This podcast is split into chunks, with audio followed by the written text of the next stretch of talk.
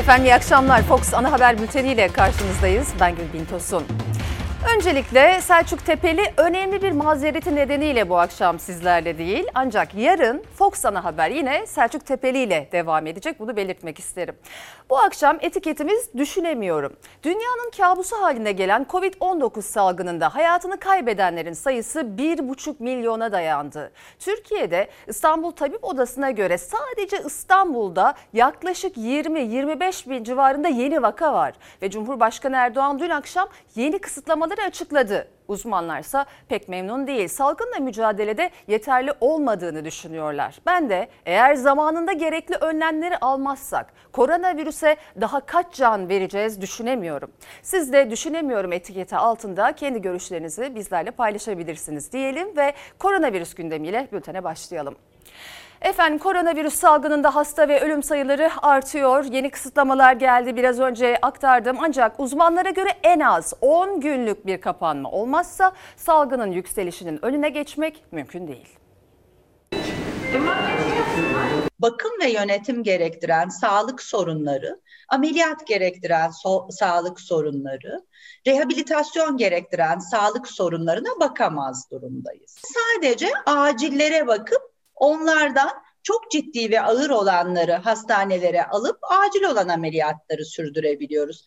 Durum bu kadar ciddiyken, hastanelerin artık Covid yükünü taşıyamadığı gözler önündeyken yeni kısıtlamalar geldi. Cumhurbaşkanı Erdoğan açıkladı. 65 yaş üstü ve 20 yaş altına günde 3 saat sokak izni var. Okullar da yeni yıla kadar kapalı olacak. Hafta sonu 10 ile 20 saatleri arasında sokak serbest, geceden sabaha yasak.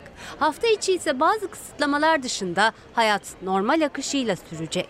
Türkiye olarak salgınla mücadeleyi ekonomimizi ayakta tutarak başarıya ulaştırma mecburiyetimiz var. Biz insanlara e, aylardır maske dışında hiçbir önlem vermeksizin e, hayatın her alanı açıkken gördük ki son hızla bir bulaşma e, grafiği çıkıyor önümüze ve salgın o kadar yayılıyor ki biz artık ağır hastaları ve ölümleri görüyoruz. Sadece onu da görmüyoruz. Ağır hastalar ve ölümlerde artış görüyoruz. Bu da sağlık sistemimizi tıkıyor. 17 Kasım'da koronavirüsle hasta sayısı 4000'e dayandı. Vefat edenlerin sayısı ise 100'ü aştı. Kısıtlama ise sadece hafta sonu geceden sabaha geldi. Hafta içi sokağa çıkma yasağı yok. Esnafın çalışma saatlerinde yeni düzenlemeler var. Alışveriş merkezleri, marketler, kuaförler, berberler sabah 10'dan akşam 8'e kadar hizmet verecek.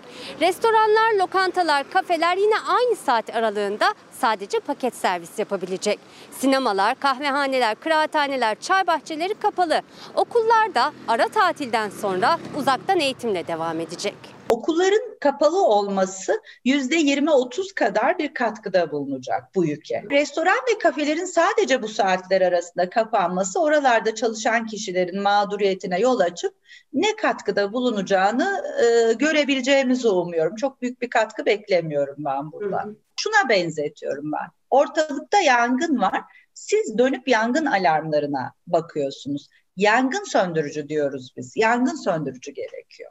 Salgının en yoğun görüldüğü İstanbul'da Vali Ali Yerlikaya pazar denetimindeydi. Fiyatlar nedeniyle akşam pazarının daha yoğun olduğunu kaydeden Yerlikaya, koronavirüs tedbiri olarak pazarcılardan indirimlerini öğle saatlerinde yapmalarını rica etti. Bu salgının önüne geçmek için ne yapılmalıydı?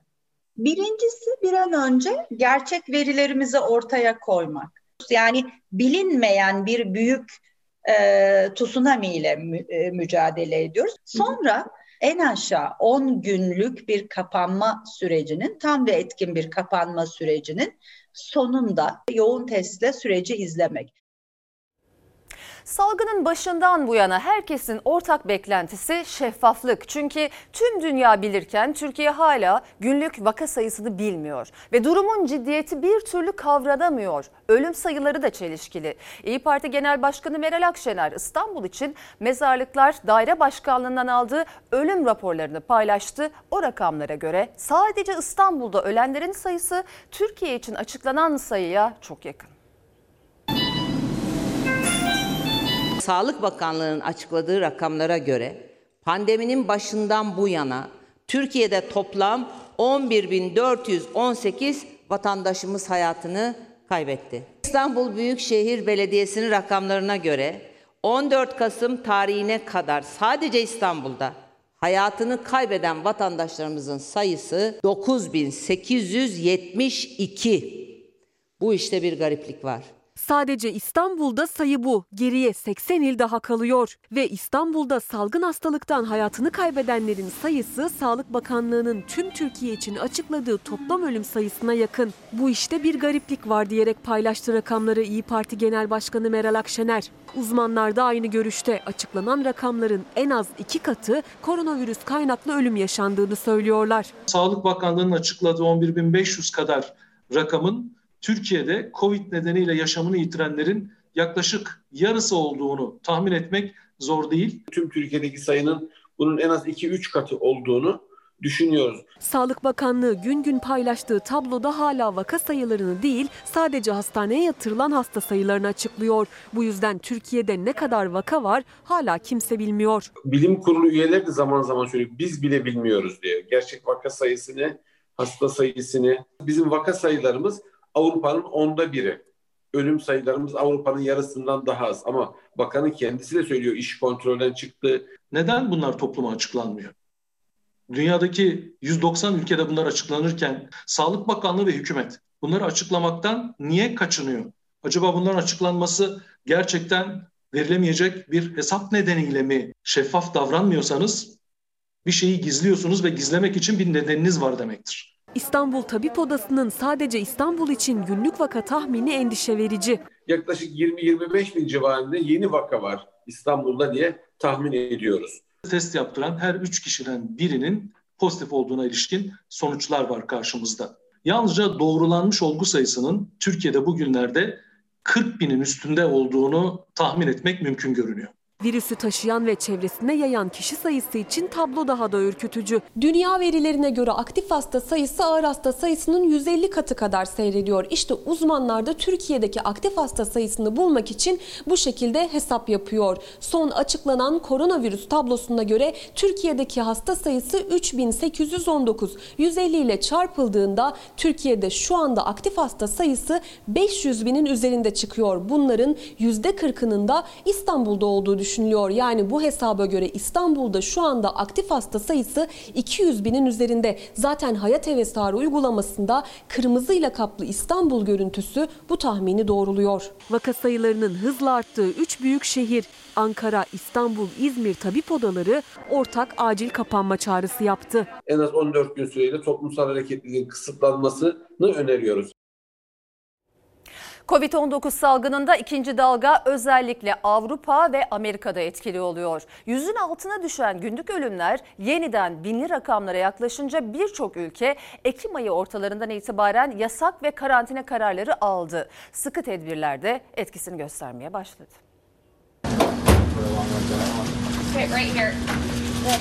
Avrupa Covid-19'a karşı sokağa çıkma yasağı silahını çekti. Rekor kıran vaka sayıları hızla düşüşe geçti. Salgının etkisi kırılmaya başladı. Vaka sayılarının her gün yeni rekor kırmaya başlamasının ardından yasakları devreye sokan ilk ülkelerden biri İspanya oldu. Hükümet 25 Ekim'den 9 Mayıs'a kadar sürmesi öngörülen olağanüstü hal ilan etti. Salgının yoğun olduğu bölgelerde serbest dolaşıma kısıtlamalar getirildi. 6 kişinin bir araya gelmesi yasaklandı. Sıkı önlemler etkisini göstermeye başladı. Covid-19 verilerinin 3 günlük açıklandığı ülkede 25-27 Ekim aralığında 56.517 olan vaka sayısı 13-15 Kasım'da 38.273'e geriledi. İkinci dalgadan en fazla etkilenen ülkelerden biri Fransa'ydı. Hükümet 30 Ekim'den 1 Aralık'a kadar sokağa çıkma yasağı uygulanması kararı aldı. İnsanların yanlarında izin belgesiyle işe, markete ve sağlık kuruluşlarına gitmesine izin verildi. 6 Kasım'da 60.486 ile rekor kıran günlük vaka sayısı yasaklar sonrası dün 14.524'e geriledi. Belçika'da sokağa çıkma tedbirleri uyguladı. 30 Ekim'de 23.931 ile rekor kıran günlük vaka sayısı dün 1932 olarak kayda geçti. Aynı tarihlerde Hollanda hükümeti de kısmi karantina uygulaması başlattı. 30 Ekim'de 11.119 yeni vakayla ülkedeki vaka rekoru kırıldı. Önlemlerin sıkılaştırılmasının ardından son 24 saatte bu rakam 4320'ye düştü. Bunun üzerine hükümet önlemleri gevşetme kararı aldı. Salgınsa dünya genelinde etkisini sürdürüyor. Covid-19 tespit edilenlerin sayısı 56 milyonu geçti. 39 milyondan fazla kişi iyileşirken halen hasta olanların sayısı 16 milyonu bulmak üzere. Salgında bugüne kadar 1 milyon 350 bine yakın kişi de hayatını kaybetti. Hükümet yeni tedbirleri açıkladı. Muhalefet iki noktada itiraz etti. Tedbirlerin etkileyeceği sektörler için ne yapılacak? Bir buna dikkat çektiler. İkinci olarak da geç kalındığına. Meral Akşener en az 14 günlük kesintisiz sokağa çıkma kısıtlaması istedi.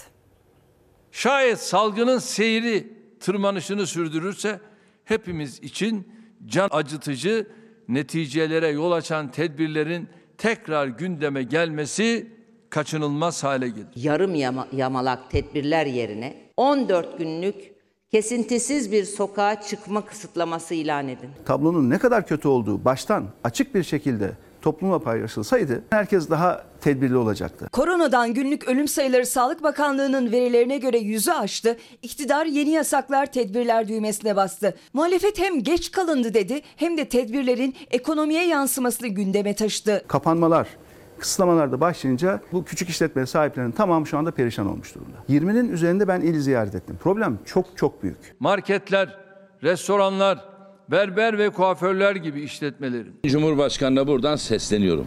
Sen bu işleri bilmezsin. Sen bu işleri bilenlere bırak. Avrupa bizi kıskanıyor diyorsun. Avrupa eve koyduğu, karantinaya aldığı insanın parasını, sosyal güvenlik haklarını, ilaçlarını evine teslim ediyor. Sen git evinde öl diyorsun. Ne yiyecek bu insanlar? Taş mı yiyecek Sayın Erdoğan? Buradan iktidara sesleniyorum. Pandemi kontrolden çıkmış görünüyor. Çok geç olmadan uzmanlara kulak verin. Tedbirlere uymak şartıyla ben yeni tedbirlerin devreye girebileceğini düşünmüyorum.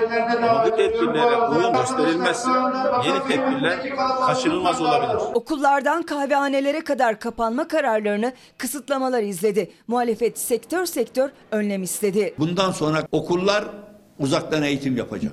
Ya tamam da bir sürü servisler vardı bu çocukları taşıyan. Aniden bunlara diyorsunuz ki siz işsizsiniz. Siz bu kararlardan etkilenen esnafın halleriyle ilgili tedbirleri de ortaya koymak mecburiyetindesiniz. Pek çok güçlü ekonomide küçük esnafa karşılıksız destek verildi. Türkiye'de böyle bir imkan yok. 10 misline çıkan bir bütçe açığı var. Merkez Bankası'nın rezervleri boşaldı. Pandemiden önce ülkenin kaynakları tüketildi. İsmail Küçükkaya ile Çalar Saat'e konuk olan Ali Babacan kasa boş dedi. Pandemiden etkilenenler nasıl desteklenecek sorusuna gözler çevrildi.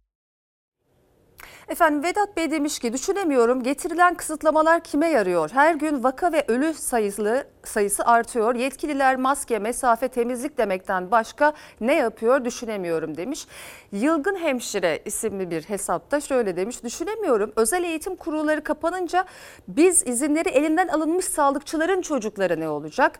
Gülbin Hanım yasaklar alınırken her şey düşünülmeli. Peki düşünülüyor mu diye sormuş. Tam da bununla ilgili sıradaki haberimizi aktaralım.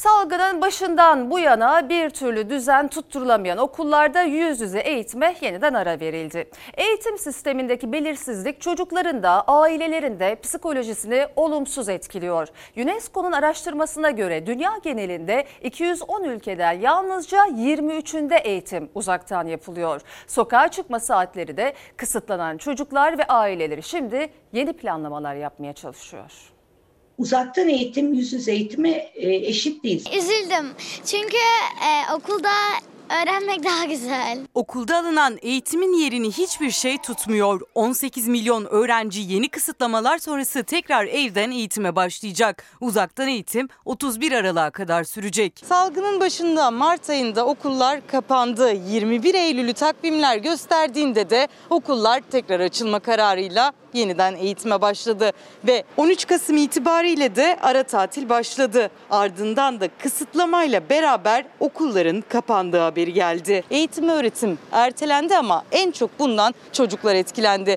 Hem eğitimleri hem de psikolojileri bu süreçte olumsuz yönde etkileniyor. Evde kalmaları, arkadaşlarıyla birlikte e, olamamaları da aynı şekilde yine bir sorun olarak da e, karşımıza çıkacak. Çocuklar okula gidemiyorlar. Psikolojileri nasıl? Çok kötü. Çok kötü. Evet çünkü kendilerini televizyona vermişler. Defter kitap dediği zaman çocuk kaçıyor geriye. Evde biraz asabileşiyorlar tabii. Ee, sürekli işte online e, oyunlar oynamak istiyorlar. İnternete girmek istiyorlar.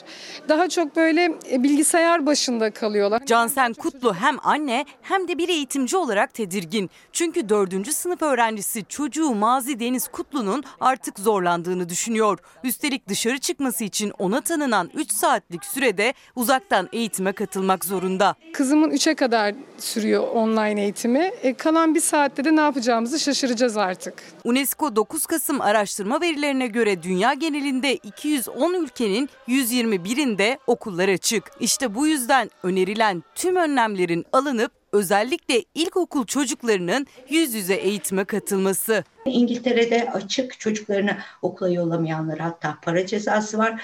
Danimarka Avrupa'da okullarını açan ilk ülkeydi. Benim çocuğum okula gitmiyor şu an için. Ve de dışarıdan eğitim alamıyor. Çünkü neden? Tablet yok bir şey yok. Bu çocuklar geri kaldılar. Her şeyden geri kaldılar yani. Milli Eğitim Bakanlığı'na göre 724 bin ailenin evinde EBA dersi izleyebileceği televizyon bile yok. 1,5 milyon öğrencinin ise uzaktan eğitime bağlanacak ne bir bilgisayarı ne de bir tableti var. Bu eksikler hala giderilmemişken bir başka sorun da annesi babası çalışan çocuklar. Büyük anneler ve büyük babalar torunlarına bakanlar e, hangi zaman çocukları evde mi bırakacaklar, dışarıya çıkacaklar yoksa çocuklarla birlikte oturacaklar ama sonra onları tek başına mı e, yollayacaklar? Ben de yetebildiğim kadar annesi de boş vakitlerinde arada falan hemen şey yapıyor. Takviye ediyor yani başka yapacak bir şey yok. Efendim Müslüm Bey demiş ki tablet veren olmadı. Kaldı ki verseler de bir işe yaramayacak çünkü köyde internet yok. Onu geçtim konuşma yapabileceğimiz şebeke bile yok. Bu çocuklara tablet dağıtsanız ne olacak? Ben bu çocukların geleceğini düşünemiyorum demiş. Yine koronavirüs gündemiyle devam ediyoruz. Salgına yönelik yeni kısıtlamalara beklendiği gibi 65 yaş ve üzeri de dahil oldu. İlkbaharı evlerinde geçiren en fedakar yaş grubunun payına düşense 3 saatlik sokağa çıkma izni. Onlar bu karara tepkili. Allah aşkına saat e, 10 ile 1 arası 65 yaş üstüne verdiler. Böyle şey olmaz. Anlamsız yani. Yazıklar olsun. İnsanların özgürlüğünün kısıtlanması kadar kötü bir şey yok ama bu virüs belası olunca da diyecek bir şey kalmıyor. Hep olanlar 65 yaşındakilere oluyor zaten. ne yapalım? Sürpriz olmadı aslında 65 yaş ve üzerindekilere. İlk kısıtlamada öncelikle onlara gelmiş sokağa çıkmaları tamamen yasaklanmıştı. Şimdi haftanın her günü 10 ila 13 saatleri arasında sokağa çıkabilecekler. 65 yaş ve üzeri için yeni kısıtlamalar devrede. Oysa pandeminin en başından beri bütün kurallara riayet eden, aylarca evde kalıp fedakarlık gösteren 65 yaş ve üzeriydi. Şimdi 3 saatlik kısıtlamadan en çok etkilenenler yine onlar oldu. Sırf bize yapılıyor 65 yaş üstüne. Bence biz kendimizi çok güzel idare ediyoruz. Çok da güzel bakıyoruz. Bence gençler esas maske takmıyor. Bence onlara da biraz kısıtlamayı fazla yapsalar bence daha iyi olacak. İkide bir de 65 yaş yasağı, ikide bir de 65 yasağı. Sizi üzüyor mu? Üzülmez mi insan? Niye ben 65'in üzerinde yaşadım diyorum. Demek ki bu ne kadar bende etki bırakıyor. Veya bir başka insanlarda nasıl etkiler bırakır. Bunun şeyi hiç düşünülmüyor. Zaten hiçbir şeyin düşünülmediği gibi o da düşünülmüyor. 65 yaş ve üzeri risk grubunda. Bu nedenle salgının başında tamamen evlerine kapanmaları gerekmişti. Balkonlarda pencere önlerinde geçen karantina günlerinin ardından kontrollü sosyal hayata dahil oldular. Vakalar yeniden tırmanışa geçti, yeni yasaklar devreye girdi. Aylarca evde kaldık, havasız kaldık. Tabii ki bizim de 65 yaştan sonra bizim en doğal hakkımız değil mi? Hava almak, dışarıya çıkmak, deniz havası almak. Ama o kısıtlamalar bizi de üzdü tabii. Şu anda e, 20 yaş e, üstü veya da altındaki insanların zaruri ihtiyacı neyse 65 yaşındaki insanların da zaruri ihtiyacı hemen hemen ben aynı görüyorum. Aslında onların da beklentisi toplu bir kısıtlama. Yani sadece 65 yaş üstü ve 20 yaş altındakilere değil, nüfusun geneline. Maske mesafe kuralına da en çok kendilerinin uyduğunun altını çiziyor 65 yaş üstü. 65 yaş üstü yasa koyuyorlar da gençlere neden koymuyorlar? Bütün e, maskesiz her şeyi gezen gençler. Onlara yasak koysunlar esas. 65 yaşındakiler hepsi dikkat ediyor. Maskesini takıyor. Gerekmeden çıkmıyor ama gençlere engel olsunlar. Gençlere engel ol. Gençler koluna takıyor. Koronavirüs önlemleri kapsamında ilkbaharda öncelikli olarak kafeler ve lokantalar kapatılmıştı. Kış tedbirleri kapsamında ilk kısıtlamalar yine onlara geldi. Esnaf daha önceki zararını karşılayamadan şimdi destek verilmeden getirilen ikinci kısıtlamayı nasıl kaldıracağını düşünüyor. Restoran ve kafelerde sadece paket servis uygulamasına geçilecek. Bu kafecilere mi bu cezayı veriyorlar? Anlamış değilim. Bu sadece kafe ve restoranların kapanmasıyla olacak bir şey değil. Ama yine önce onlar kapanacak. Kafe ve restoranlar koronavirüs önlemleri kapsamında sadece paket servis hizmeti verecek. Masada müşteri kabul edemeyecek. Daha önce de Mart, Nisan, Mayıs döneminde kapanan ve zor günler geçiren kafe ve restoran esnafı henüz o dönemin borçlarını kapatamamışken dükkanını yine kapatacak. Faizini ödüyoruz geri. Daha onu ödüyorsunuz. Daha onu ödemeden bir daha kapattılar. Borç Çok var. Bankadan aldığımız borçlar var. işte kiralar var. Devlete almadığı stopajlar var. SSK'lar var. Var da var. Kapatsak ne olur? Zaten bu buyurun bomboş. Yani kapatsan ne olur, kapatmasan ne olur? İnsan sokağa çıkmayacak. Peki biz kapattık restoranlar. Bu insanlar sokağa çıkmayacak mı? Minibüslere binmeyecek mi? Minibüse, otobüse, toplu ulaşıma binecek, işine gidecek. Kalabalıklar arasında olabilecek ama bir kafe veya restoranda oturup yemek yiyip kahve içemeyecek. Esnafın da itirazı buna. Toplu bir kapanmaya itiraz etmiyorlar. Kısıtlamanın sadece kendilerine yönelik olmasına itirazları. Bir de destek verilmeden kısıtlamaya gidilmesine. 8 kişi işten çıkaracağız. Bu 8 kişinin ekmeğini kim verecek? Bunları hesabı yapıyorlar mı? Bizim kiramızı kim ödeyecek? Elektriğimizi, suyumuzu kim ödeyecek? Avrupa ülkeleri de kapatıyor ama destek veriyor esnafa. Örneğin Almanya. Hükümet işletmelere yönelik koronavirüs desteğini Kasım ayı için 10 milyar euro olarak belirlemişti. 14 milyar euroya çıkardı. Ayrıca esnafa ayda 5 bin euroya kadar da yardım sürüyor. Koskocaman yaz bitti. Ne yaptılar? Vergilere yapılandırma geldi. Sabah muhasebeci aradı. Yapılandırsak ne olur ya? Düşmüş hala bizim peşimize. Affedin kardeşim. Türkiye'deki esnafsa kredilerle ayakta durmaya çalıştı ama o borcun ödeme günü geldi. Şimdi yük daha da arttı. AVM'ler açık, kıraathaneler tamamen kapanırken kafe ve restoranlar sadece paket servis yapabilecek. Esnaf destek gelmediği için kara kara biriken borçlarını, ödeyemediği faturalarını en çok da çalışanlarını düşünüyor. Onların borcu duruyor mu daha? Tabii ki durmaz olur mu ya? Yani sonuçta biz 5 tane aileye bakıyoruz. Bu dükkan 5 tane aileye bakıyor. Çalışanlarımız var.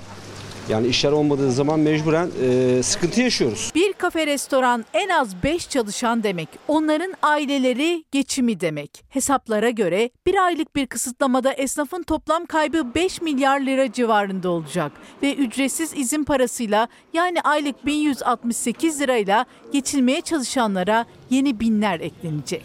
Devletin de vatandaşın yanında olması gerekiyor. Karantinada olup da gıdaya erişimde zorlananlara destek Ankara Büyükşehir Belediye Başkanı Mansur Yavaş'tan geldi. Yavaş'ın talimatıyla belediye karantinadakilerin 15 gün süreyle sabah kahvaltısı ve akşam yemeklerini evlerine götürmeye başladı. Bulaştırdığımız her iyilik yüz üstüne yüz güldürsün. Somut desteklere bir yenisini ekledi. Ankara Büyükşehir Belediye Başkanı Mansur Yavaş, karantinaya girip de gıdaya erişimde sorun yaşayanlara günde iki kez belediye tarafından yemek verilmeye başlandığını duyurdu. İlk kahvaltılar ve yemekler sofralara ulaştı. Evinde izolasyonda olan ve gıda temininde güçlük çeken tüm vatandaşlarımızın 15 günlük karantina süresince kahvaltı ve akşam yemeği ihtiyaçlarını karşılamaya başladık. Salgın döneminde Ankara Büyükşehir Belediyesi esnafa ve taksicilere nakit desteği sağlamış, okullara ateş ölçer ve dezenfektan dağıtmıştı. Askıda fatura kampanyasıyla dar gelirlilerin faturalarının ödenmesine aracılık etmişti. Yine esnafın dükkanındaki eksikler belediye eliyle giderilmişti. Bu kez destek kahvaltı ve sıcak yemekle geldi.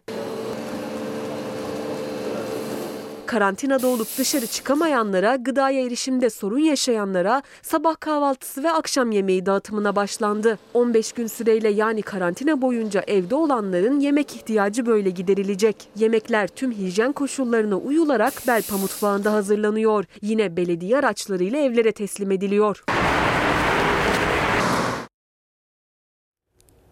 Ve ekonomi gündemi. Ekonomide iki konu tartışılıyor. Acı reçetenin içinde neler yazacak? Merkez Bankası'nın faiz kararı ne olacak? Cumhurbaşkanı Erdoğan o kritik faiz kararından bir gün önce yüksek faize karşı düşüncelerini tekrarladı. Yüksek faize yatırımcımızı ezdirmememiz gerekir dedi. Birçok iş adamlarımız da hep bana şunu söylerlerdi. Beni faiz batırdı. Beni faiz bitirdi. Yüksek faize yatırımcımızı ezdirmememiz gerekiyor. Faizleri düşürdük. Haydi eller havaya. Faizleri arttırıyoruz. Haydi eller havaya. Devlet mi yönetiyorlar? Oynamaya bahane mi arıyorlar belli değil. Merkez Bankası faizi artıracak mı, sabit mi tutacak? Merkez Bankası'nın faiz kararı toplantısının arifesinde geldi. Cumhurbaşkanı Erdoğan'ın faiz çıkışı dikkat uyarısıyla yüksek faize ses yükseltti. Yüksek faizle gerçek anlamda yatırım yapabilir miyiz? İstihdam üretebilir miyiz? Mümkün değil. Üretim yapabilir miyiz? O da mümkün değil. Öyleyse bizim bu noktada çok daha dikkatli olmamız lazım. Unutmayın ki 19 Kasım'da Merkez Bankası'nın faiz artıracağı yönünde oluşan beklenti sadece ateş düşürücü bir müdahaledir. Ekonomideki bir diğer sıcak tartışma da acı reçete. 19 yıldır her yıl yeniden uçan ekonominin geldiği nokta bu. Acı reçete. El insaf be kardeşim. Ayıptır, günahtır. Acı reçete nedir? Vergi artışlarıdır, zamlardır. Emeklinin, memurun gelirini baskı altında tutmaktır. Acı reçete budur. Muhalefette gündem ekonomi, sıcak başlık acı reçete. Cumhurbaşkanı Erdoğan ekonomide yeni dönem için telaffuz etmişti acı reçeteyi. O gün bugündür muhalefette her söz acı reçeteye yönelik. Bakın size milletimize acı reçeteden bahseden iktidarın daha 3 gün önce temelini attığı bir otoyoldan bahsedeyim. 17 yıl için verilen araç geçiş garantisi ne kadar? Maliyetinin 2,5 katı.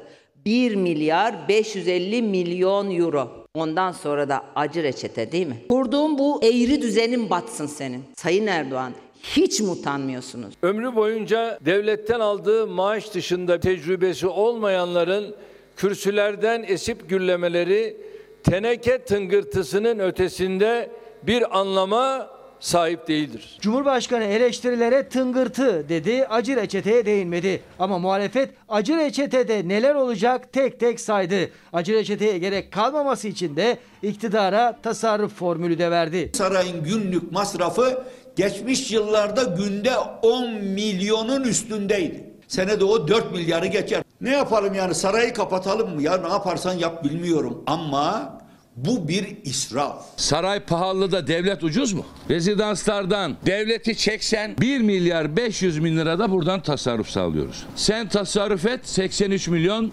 rahat etsin. Memleket ne kadar kötü durumda olursa olsun onlar her koşulda partiliyorlar. Sürekli bir düğün dernek havası içindeler. Ekonomik veriler muhalefeti konuşturuyor. Gözlerse Merkez Bankası'nın perşembe günü vereceği faiz kararında. Sayın seyirciler muhalefet 6-7 uçakla gidilen Kuzey Kıbrıs ziyaretini israf noktasında eleştirirken Erdoğan cevap verdi. Uçak sayılarıyla israfla ilgili bir açıklaması olmadı ama Kapalı Maraş'ın açılmasının stratejik önemini kavramadılar, piknik gözüyle baktılar dedi. O da muhalefete eleştirdi. CHP'li Engin Özkoç da bugün uçak sayısını 8'e çıkaran bir paylaşımda bulundu. Kıbrıs'a gittiler. Ama nasıl gittiler? Bir uçak Recep Tayyip Erdoğan için. Bir başka uçak Milliyetçi Hareket Partisi Genel Başkanı Bahçeli için. Bir başka uçak bakanlar ve heyetler için. Mevlüt Çavuşoğlu için ayrı bir uçak. İki uçakta korumalar. Hani var ya bizde ayranı yok içmeye diye. Senin bir defa Kuzey Kıbrıs diye bir aşkın var mı? Kapalı Maraş bölgesini açmak diye bir tezi savunmak böyle bir anlayışın var mı? Yok. Kıbrıs'a gidecek. 7 tane, 8 takla gidiyorlar.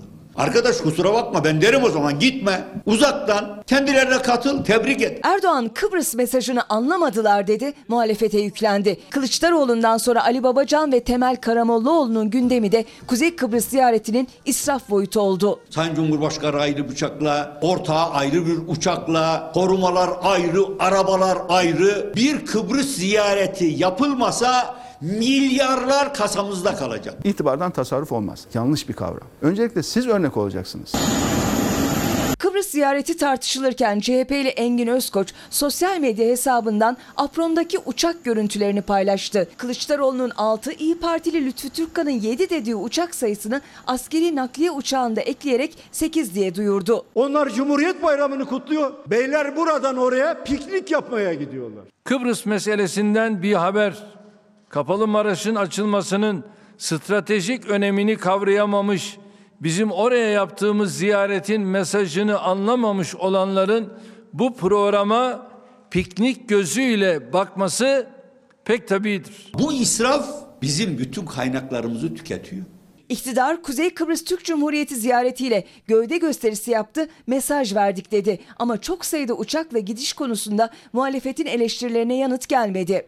Ama muhalefetin davet edilip edilmediği sorusu cevap buldu. Davet edildim. Cumhurbaşkanı daveti bir gün önce elime geçtim. Bu davete icabet etmiyor. E niye bizi de yanında götürmedi havasına girerek yine beni eleştirmeye kalkıyor. Ya bununla sana ekmek çıkmaz. Boşuna uğraşma. Ekonomi ve hukuk reformu son günlerde iktidarın dilinden hiç düşmüyor. Erdoğan vites değiştirme yetmez, arabayı değiştirme dönemindeyiz dedi. Muhalefet ise samimiyet istedi. Reform için atılacak adımları sıraladı. Artık vites yükseltmenin bile yeterli olmadığı, araç değiştirmenin gerektiği bir dönemdeyiz. Ne gerekiyorsa yapmaya kararlıyız. Size alkışlıyorum. Ne büyük bir keşif yaptın sen öyle. Hukuk ve ekonomi reformları işte bu yeni dönemin hazırlıklarıdır. 19 yılın sonunda ekonomi ve hukuk kelimelerini aynı cümle içinde kullanmayı başardın. Covid aşısını bulan Türk bilim insanlarını gölgede bıraktın kardeşim. Adeta Nobellik bu adım için seni yürekten tebrik ediyorum. Erdoğan yapılacak ekonomi ve hukuk reformlarına yeni benzetme yaptı. Vites değil, araba değiştirme olarak tanımladı. Ankara'nın reform düellosu da sertleşti. Keşke samimi olsalar. Keşke sıkıştıkça müjde verip salondan çıkar çıkmaz müjdeyi unutmasalar. Siz anayasa herkesi bağlar diyeceksiniz. Ben uygulamam diyen bir mahkeme hakimini terfi ettireceksiniz. Allah'tan korkun. Onun yumruğu tepenize iner. Gel de kızma. Bazen diyorlar sakin ol. Olayım da nasıl olayım ya? Yargıya. Sayın Cumhurbaşkanı diyecek ki bakın hakimler, savcılar bizden size talimatlar gitmiyor. Anayasayı önünüze koyun, yasaları önünüze koyun. Vicdanın sesini dinleyin ve istediğiniz kararı alın. Ali Babacan, İsmail Küçükkaya ile Çalar Saat programında konuştu. Reform hamlesi başlatan iktidara yanlışların adresi de sizsiniz dedi. Erdoğan ise ekonomi ve hukuk reformlarıyla yeni dönem hedeflerini TOB'da iş dünyasına anlattı. Ülkemiz hazırlık devrini geride bırakıp artık şahlanış dönemine giriyor. Yerli ve uluslararası yatırımcılar için en uygun şartları sağlamaya devam edeceğiz. Önümüzdeki sorunları piyasa ekonomisi kurallarına uygun şekilde çözeceğiz. Krizin sorumlusu hükümettir. Partili Cumhurbaşkanlığı hükümet sisteminde önemli kararların hepsi Cumhurbaşkanı'nın bizzat talimatıyla yapılıyor. Ekonomide yanlış yönetim varsa, Merkez Bankası yanlışlar yaptıysa bu yanlışlar bizzat Cumhurbaşkanı'nın talimatıyla yapılan yanlışlar. Gelecek Partisi lideri Ahmet Davutoğlu da formül güçlendirilmiş parlamenter sistem dedi Kılıçdaroğlu ile buluştu. Güçlü bir demokratik parlamenter sistemi getirmeye bu ülke kararlı. Kimliği ne olursa olsun, yaşam tarzı ne olursa olsun, inancı ne olursa olsun bir toplumsal uzlaşmayla bu ülkede güçlü demokratik parlamenter sistemi kuracağız. Nokta. Kim ne derse desin. Hepimizin oturup konuşması lazım. Demokratik bir düzeni kurma vaktidir. Sayın Erdoğan'da da talep ettim. Sayın Bahçeli'den de. Önce aklınızı başınıza almanız, bu ucube sistemden vazgeçmeniz gerekli. İktidar reform sayfası açarken muhalefet de öneriler sıraladı. Onların en başında da sistem değişikliği yer aldı. Kılıçdaroğlu iktidarın hukuk reformundan söz ederken mafya liderleri cezaevinden salı veriliyor dedi. İnfaz düzenlemesiyle tahliye olan suç örgütü liderliğinden 16 yıl hapis yatan Alaaddin Çakıcı CHP liderine tehdit ve hakaretlerle dolu bir mektup yayınladı. O mektup CHP'yi ayağa kaldırdı. Kılıçdaroğlu da suç duyurusunda bulundu. Muhalefet açıklamalarıyla Kılıçdaroğlu'na destek olup hükümeti harekete geçirmeye çalışılırken savcılıktan henüz bir adım gelmedi. Ben Erdoğan'ı eleştiriyorum. Bahçeli cevap veriyor. Bahçeli'yi eleştiriyorum. Yeraltı dünyasının bir lideri cevap veriyor. Ya şu Türkiye'nin geldiği hale bakın Allah aşkına. Sözlerimizin muhatabı Türkiye'yi 90'lı yıllarda olduğu gibi siyaset, mafya, ticaret ekseninde yönetmek isteyen iktidarsızlardır. Sizlerden korkmadık ki gölgenizden korkalım. Suç örgütü liderliğinden 16 yıl hapis yattıktan sonra son infaz düzenlemesiyle tahliye olan Alaaddin Çakıcı, CHP lideri Kemal Kılıçdaroğlu'na hedef alan bir mektup kaleme aldı. Tehdit ve hakaret içerikli ifadelerin yer aldığı o mektup Ankara'dan İstanbul'a 81 ilde CHP'yi ayağa kaldırdı. Kılıçdaroğlu savcılığa suç duyurusunda bulundu. Siyasetçileri tehdit eden mafyalar, mafya bozuntuları. Hepiniz o çıktığınız deliğe tekrar girersiniz. Orada bakla ayıklarsınız. 84 milyonun vergileriyle görev yapan o savcılara hakkımızı helal etmiyorum. Hukukun olmadığı yerde, devlette liyakatin çöktüğü yerde, yargının olmadığı yerde bir süre sonra devlet organize suç örgütü haline dönüşebilir. Kılıçdaroğlu grup toplantısında Çakıcı göndermesiyle MHP lideri Bahçeli'ye adalet, hukuk ve demokrasi reformundan söz eden Erdoğan'a yüklenmişti. Mafya liderlerini bırakıyorsun. Uyuşturucu kaçakçılarını bırakıyorsun. Ama düşünce özgürlüğü birisi düşüncesini ifade etmiş yakalayıp hapse atıyorsun.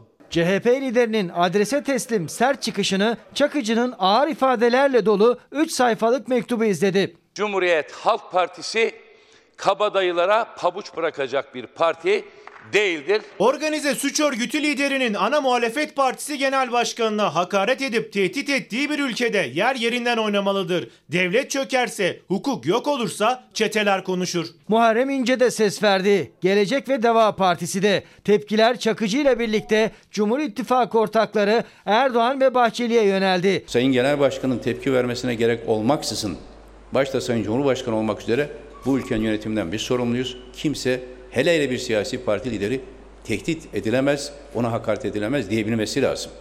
Bu denemediği için bugün problem var. Bir suç örgütü yöneticisi bir siyasi parti liderini açıkça tehdit ediyor ancak hakkında soruşturma başlatılmıyor. Adrese teslim afla tahliye edilen bu kişinin ve arkasını dayadığı kişilerin ülkemizi yeniden 90'lı yılların karanlığına götürmesine izin vermeyeceğiz. Kılıçdaroğlu'nun avukatı Celal Çelik ise müvekkiline alenen hakaret ve silahlı tehditten Çakıcı hakkında Ankara Cumhuriyet Başsavcılığına suç duyurusunda bulundu. Hiç kimse unutmasın. Bizim ruhumuzu oluşturan temel öge Kuvayi Milliye'dir. Çakalların bulunduğu yerde hiç kimse ama hiç kimse bize bir şey söyleyemez. Gözlerse suskunluğunu koruyan iktidar ve suç duyurusunda bulunulan konu için yargı cephesinde. Anayasa Mahkemesi Somalı madencilerin itirazı sonrası şehirler arası yollarda toplantı ve gösteri yürüyüşü düzenlenemeyeceğini öngören kanun hükmünü iptal etmişti. Gerekçeli karar iki ay sonra çok anlamlı bir sosyal medya paylaşımıyla geldi. Anayasa Mahkemesi yolda oturma eylemi yapan Somalı madencilerin fotoğrafını kullandı.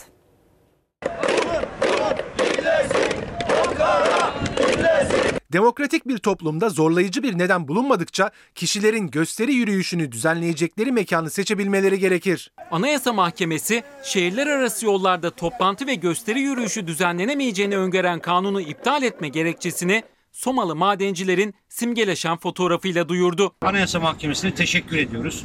E, hakların ve özgürlüklerin genişletilmesi e, yönünde önemli bir karar vermiş oldu. Somalı madenciler geçtiğimiz yıl Ekim ayında ödenmeyen tazminatları için Ankara'ya yürümek istedi. Valilik 2911 sayılı toplantı ve gösteri yürüyüşleri kanununun ilgili maddesiyle yürüyüşe karşı çıktı. Manisa Kırkağaç'ta durduruldu madenciler. Günlerce eylem yaptılar. Şehirler arası yolda toplantı Anayasa Mahkemesi kararı var. Okuyacaksın. Anayasa Mahkemesi Mahkemesi. Bağımsız Maden İş Sendikası, şehirler arası karayollarında gösteri yürüyüşleri düzenlenemez hükmünün iptali için Manisa 1. İdare Mahkemesi'ne dava açtı. İtiraz Anayasa Mahkemesi'ne taşındı. Sayın Komutan, Anayasa Mahkemesi, Anayasa Mahkemesi'nin kararını okuyoruz. Yani biz okuduk. Anayasa Biz okuduk, Mahkemesi'nin sizin okumanıza gerek yok. Anayasa Mahkemesi madencileri haklı buldu. Eylül ayında hükmü oy çokluğuyla iptal etti.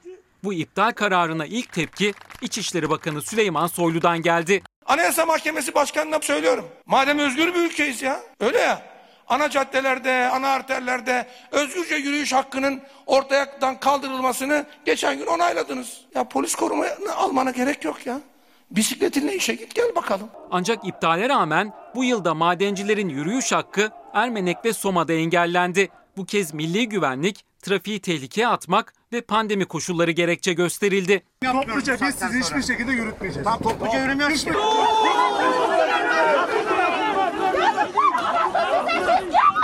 ki. 2009-15 kanununa göre karayolunda yürüyemezsiniz diye bize dava açıldı. Ve biz bu davayı kazandık. Anayasa Mahkemesi iptalin gerekçeli kararını ise iki ay sonra açıkladı.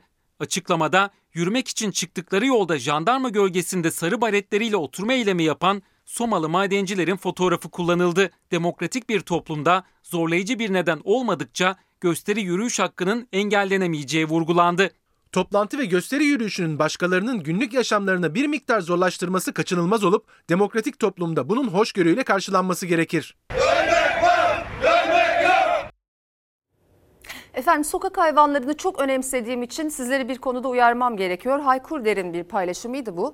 İçişleri Bakanlığı'nın Covid tedbirler konulu son genelgesiyle sokak hayvanlarının beslenmesi konusunda tek başına bağımsız aktivist, STK üyesi yahut yerel hayvan koruma görevlisi olmanız yasaklardan istisna vatandaş kapsamında sayılmanızı sağlamıyor. Genelgeye göre kaymakamlık ve valilikler tarafından kurulan hayvan besleme grubu üyelerinden olmanız gerekiyor efendim. Şimdi Diğer haberle devam edelim. Rize'nin İkizdere Vadisi'ne taş ocağı yapılmak isteniyor. Firmanın ruhsat alabilmek için bölge hakkında detaylı bir rapor hazırlaması gerekiyordu. Taş ocağı yapılmak istenen yer bakın aslında burası. Yemyeşil, ormanlık, el değmemiş bir alan. Firmanın hazırladığı dosyaya koyduğu fotoğrafta bu. Sahte fotoğrafla taş ocağı yapmak istedikleri bu yeşil alanı sanki kırsal bir arazi gibi göstermeye çalıştılar. İkizdere Vadisi'nde taş ocağı yapılmak istenen alan burası. Burada hayvanlarımız otluyor. Burada su kaynaklarımız burada. İki fotoğraf arasında 5-10 değil binlerce fark var ve bu fotoğrafla devleti kandırmaya çalıştılar. Rize'nin İkizdere Vadisi'ndeki bu el değmemiş ormanlık alanda taş ocağı açılmak isteniyor. Hazırlanan ÇED raporuna ise çorak bir araziye ait fotoğrafı koydu şirket. Yemyeşil Vadi'yi kırsal bir arazide çekilmiş sahte fotoğrafla o fotoğraftaki haline getirmek istediler. Büyük bir ihtimalle Erzurum tarafında çekilmiş bir fotoğrafı sanki e, bizim İşkencedere'de taş ocağının bulunduğu alan diye açıkçası raporun içerisine koymuşlar. Sanki bölgede ağaç yok, dikili bir e, ürün yokmuş gibi gösterilmeye çalışılmış. Taş e, ocağına uygun olduğu kanıtlanmaya çalışmış. İkizderelilerin huzuru geçtiğimiz yıl kaçtı. Bir firma Cevizli Köyü mevkiinde taş ocağı açabilmek için ruhsat aldı. Ruhsatı alabilmek için hazırlanan dosyaya bu sahte fotoğrafta eklendi. Rapor çok üstün kör, körü hazırlanmış,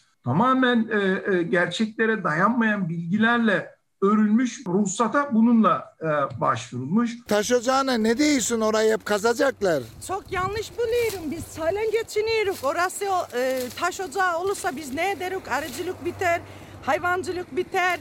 Bizi mahvederler. Biz ne ederiz? Bir AK Parti sevdalısı olarak hatta kurucularındanım ben de. Ben yetkililere sesleniyorum. Burada taş ocağı mümkünatı yoktur. Yani. Taş ocağından etkilenecek olan Gürdere ve Cevizli Köyü sakinleri konuyu yargıya taşıdı. Rize İdare Mahkemesi hazırlanan rapor yönetmeliklere ve hukuka uygun değildir diyerek yeni bir ÇED raporu hazırlanmasını istedi ve yürütmeyi durdurma kararı verdi. Ama köylü bu karara sevinemedi bile. Biz mahkemeden yürütmeyi durdurma kararını aldığımızda aynı gün Ulaştırma Bakanlığı'nın ruhsatı aldığına dair karar çıkıyor. İkizdere'nin üst kısımları sit alanı olarak ilan edilmiş devlet tarafından. Bir taraftan devasa taş ocakları oluşturulurken bir taraftan aynı bölgenin sit alanı olması açıkçası akıllara zarar bir durumdur. Ulaştırma Bakanlığı Trabzon 11. Bölge Müdürlüğü tarafından aynı bölge için bazalt ocağı ruhsatı alındı. İyidere liman inşaatına taş sağlamak için. Üstelik bir önceki projede yılda 100 bin ton taş çıkarılması planlanırken bu defa bölgeden yılda toplam 31 milyon ton taş çıkarılacak. Yine itiraz ettik. Yürütmeyi durdurma için bir başvuruda bulunduk. Bölgede yaşayanların geçim kaynağı tarım ve hayvancılık. Eğer taş ocağı yapılırsa doğal su kaynakları kuruyacak. Zengin bitki örtüsü ve ağaç çeşitleriyle bölgede yaşayan yaban hayvanları yok olma tehlikesiyle karşı karşıya kalacak. Şu güzelim ağzı, şu güzelim yabani hayvan alemini size yok ettirmeyeceğiz. Bu vadiyi peşkeş çekmeyeceğiz. Bunda emin olun. Sesimizi duyurmamız gerekiyor. Biz Karadeniz kadınıyız. Alırım oramı, koşarım peşlerine. Efendim bültenin başında sizlerle paylaşmıştım ama pek çok soru var tekrar ediyorum. Selçuk Tepeli önemli bir mazereti nedeniyle aramızda değil. Yarın yine Fox Ana Haber Selçuk Tepeli ile birlikte devam edecek. Şimdi ara zaman. Efendim Fox Ana Haber Bülteni'ni burada noktalıyoruz. Fox'ta yayın Zümrüt Anka ile devam edecek. İyi bir akşam geçirmenizi diliyorum. Hoşçakalın. Feda bir tek dostuma her köşesi cennetin ezilir yerler için.